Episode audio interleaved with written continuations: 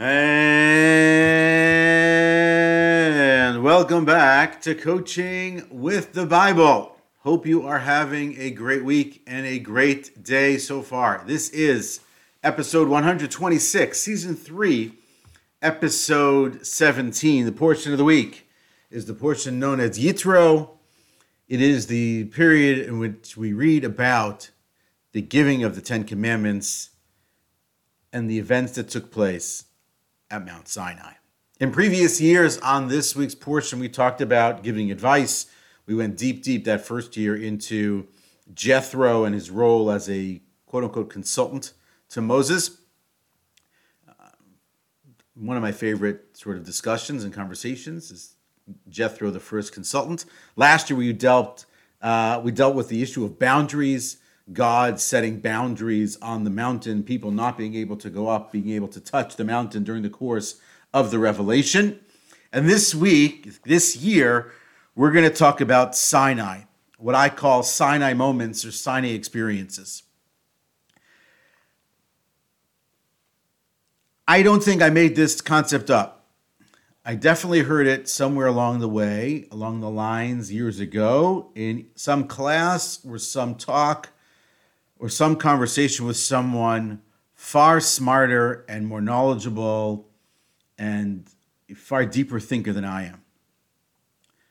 But here's the idea it's called Sinaitic experiences. When we read about Mount Sinai, I did a lot of reading in the last couple of weeks on this subject about Mount Sinai, read a number of articles about people exploring and seeking out the mountain that is Mount Sinai, though it's not obvious and not clear, and really trying to get the best picture in my own mind of what happened at Mount Sinai. Really trying to understand the verses in the text, the commentaries, other explanations, viewpoints, vantage points, all kinds of things. And the truth be told, I should have known from the beginning that there was no way to really get at what ultimately completely happened at Mount Sinai. Like to really understand it, to close your eyes and picture it, not the way Charlton Heston experienced it in the movie or in the other movies, but like how did it actually happen? It's hard. It's hard. It's hard when the verses tell us about being able to see the sounds and and and to experience, you know, what that what that looked like. The idea of God being present on the mountain, of Moses entering into the clouds, of the fire, and uh, all, it awesome, but hard. And so I think about Sinai a lot. When we think about Sinai a lot, it's obviously an indelible and impactful place in lore for Judaism and in who we are as members of the people of, of God and people of Israel.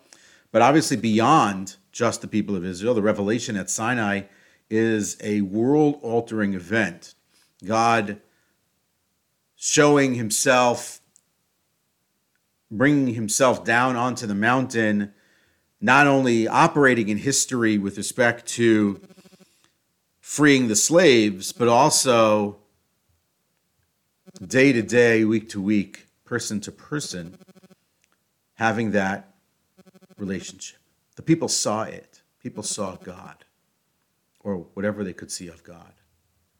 It's an amazing thing to think about. And perhaps this week I may go a little bit further on the biblical side than on the coaching side, but we'll get to the coaching side in just a moment.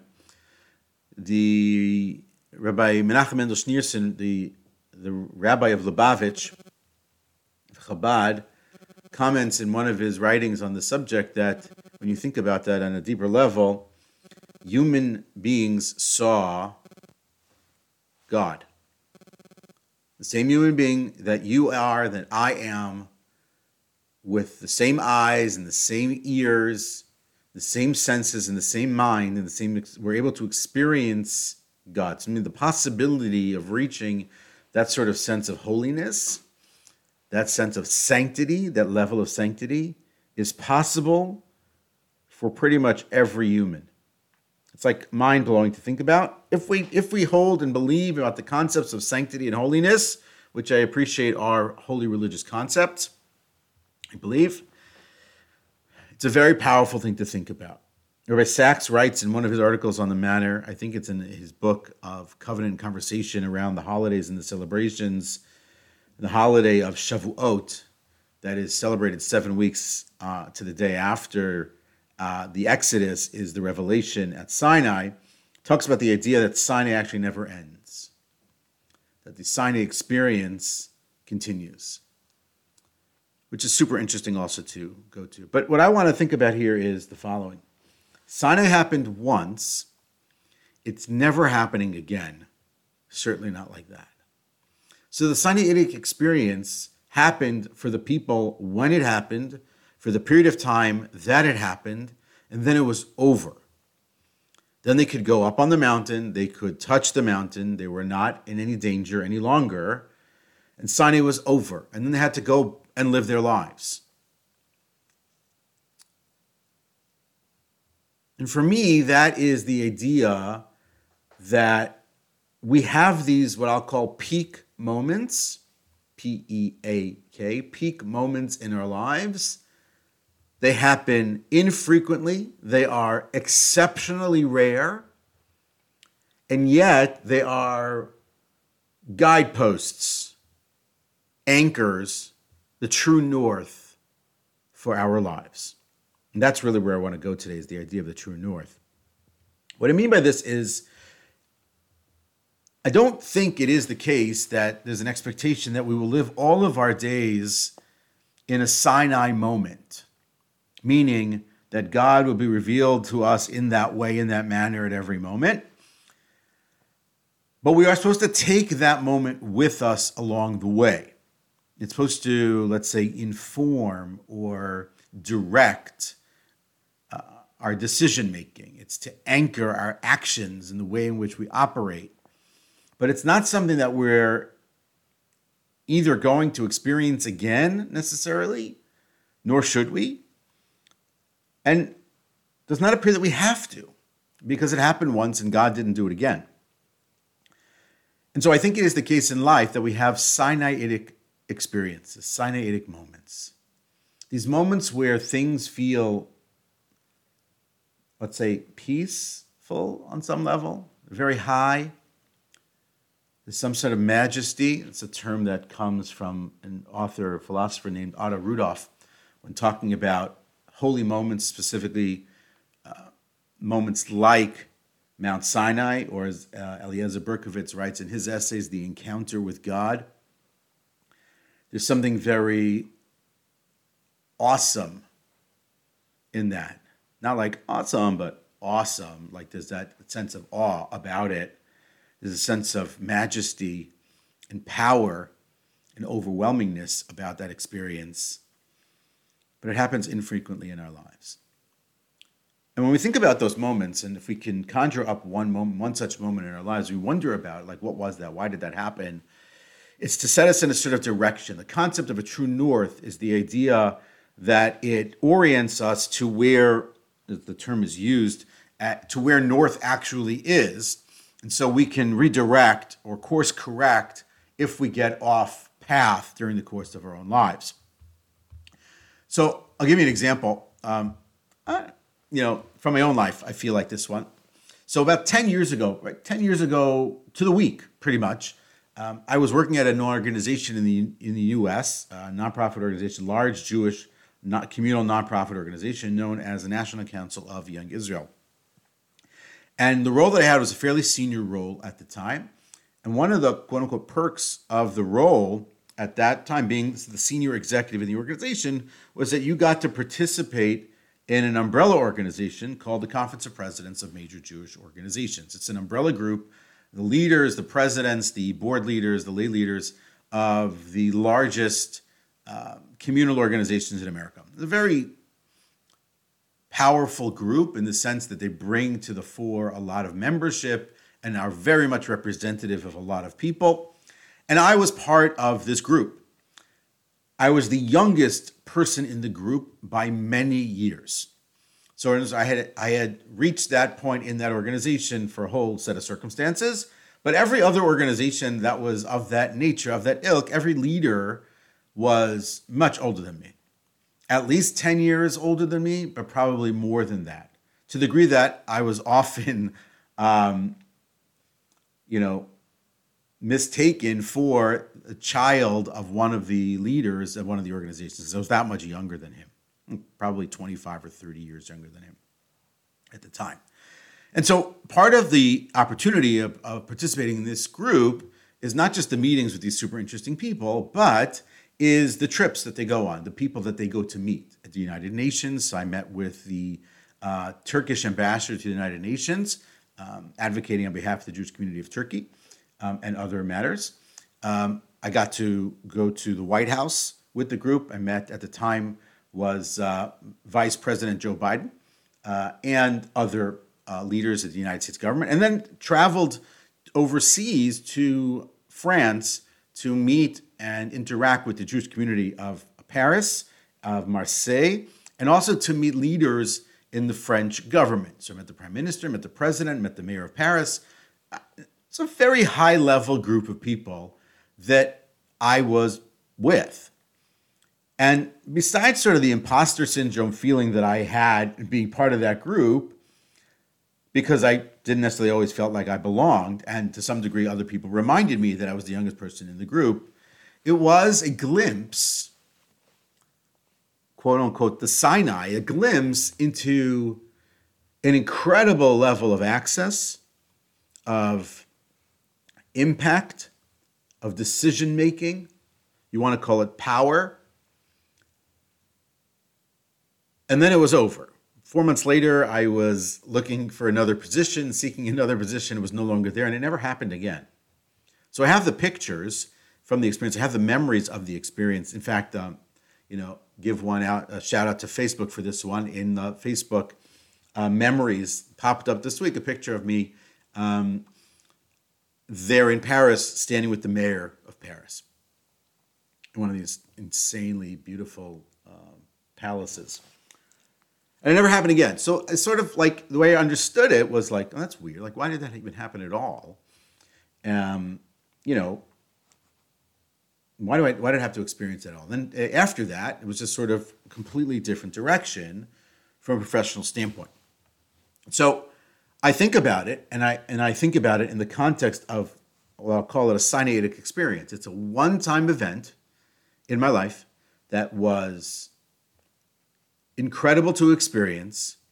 It's not Sinai, obviously, but um, that gave me a glimpse into something that was super interesting to me and something that was something that I was interested in at a level that I never had access to before and have not had since. And so for me, that's on some level some sort of a sign. So what's the point of that? So the idea that I think for me, the way I sort of think about it is not just as a spiritual experience, because that wasn't so much a spiritual experience. I'm sure there are spiritual experiences in my life and in yours that that match that. But in terms of just a professional experience, it's like sort of, you know, to use the term, right?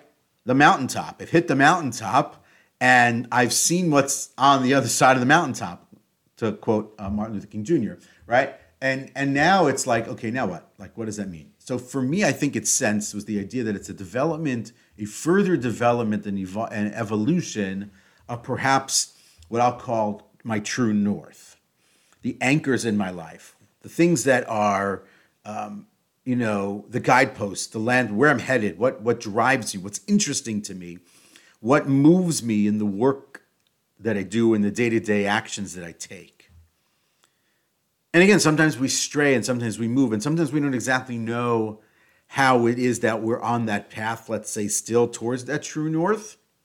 We do have to recalibrate. We do have to sort of think it through, take a step back and breathe so that we can think about, am I still on that path? But once we are able to recalibrate our personal compass towards that true north again, towards those anchors again, and really rigor into the anchors and tighten them. So then we're on the path and we're heading in the direction towards the place that we want to, we need to, and should head in life. And so when we're looking for our true north, and that's sort of ultimately where I wanted to get to here, is the Sinaitic experience is what it is, and our own lives are different things. It could be if you're an athlete, there's some sort of you know um, moment in a sport in a game that you played that sort of was a peak moment for you. If it's professional, so maybe you spoke somewhere or you finished a deal that was you know just like the highest of the high. Let's say the, this incredible thing. Maybe it's you know an experience in your own home, in your own life, with your family. Uh, that really is that Sinaitic experience for you. It's like wow, like you know, you call it life was at peace in that moment, or some would call it in flow, which is, you know, uh, where everything is sort of, you know, in sync and everything is aligned. And um, there is sort of this, you know, congruence between everything that's going on around you uh, that's powerful and peaceful at the same time. But the question then becomes for us as individuals is like, okay, what is that, you know, true north? What is that clarity of mind that we need to have? and how does that help me? So, in respect to being a leader, we're much better leaders when we're clear about what it is that we're trying to accomplish. Um, we're also better able to make stronger and deeper, smarter decisions about the things that we're doing if we're tied in to our true north. If we allow the compass to actually lead us, um, then we lead better uh, because we're more clear, we're more ethical, we're more authentic in what we're trying to do we're way more aware and self aware of everything that's going on around us and what it is that's driving us at every single moment. And so that helps. Our ability to seek and then actually create and bring about change and positive change and impact and significance and meaning is far greater, enhanced, and deeper when it is that we are operating inside the space of our true north. I don't think we all get there. I don't think we all um, necessarily take the time to delve into true north and what it is that anchors us. Maybe we should. Maybe there's a sense that we would be happier, we would be more content, we would be far more impactful, we would be healthier by virtue of being on that right path and having that true north that, that really is right out there in front of us that we're looking at and we can always find and we can always seek. And even if we get off the path, we can get back on to that path. So that's really what I'm thinking about this week. That is the idea here uh, in this week's portion. That's what I think about when I think about Sinai. As I said, I don't think we're getting back to Sinai. I don't think we're going to find Sinai again. It might be something different that's similar, but the actual Sinai moment was once. The mountain is lost we use it and live with it and have it as a memory, not just something that we remember, but it's an actual memory. It's not just history, it's a memory. So it's ours, it belongs to us. And it helps us to direct our traffic. It helps us to direct where it is that we want to go. And so when we think about this, this is something deep, something hard, it's something important, but it is also something that really does move us to the places that we want to be in our own life. And so when we're making decisions, really try to make decisions based on your own true north, not someone else's true north. When we're trying to live our best life. Let's live our best life based on the true north that we see for ourselves and not the true north that somebody else defines for us. I saw a great quote. I, I don't know uh, who the quote is from, but I, I do um, I do believe that this is a great quote for us uh, for today to finish off coaching with the Bible. And that's this the vision is true north for the soul. It's a permanent, intuitive compass direction for the human being. Every person inevitably strays from the path. Life is an endless experiment and course correction. The vision brings one back to the true path. I don't know who said it, but it sounds fairly religious anyway. But nonetheless, the concept is true. We all have that true north. We do have it as an inevitability in life that we'll stray from it but it is our constant effort and attention to course correcting, getting back to it, and putting ourselves back on the path to what it is ultimately that we want to accomplish. We want to have success and joy and happiness in our own lives. That is coaching with the Bible for this week. Thanks for listening. As always, look forward to seeing you next week. And as always, do share comments, insights, questions, additional sources, whatever it is as it relates to the topic. I'm super interested. Thanks everyone for joining. See you next week.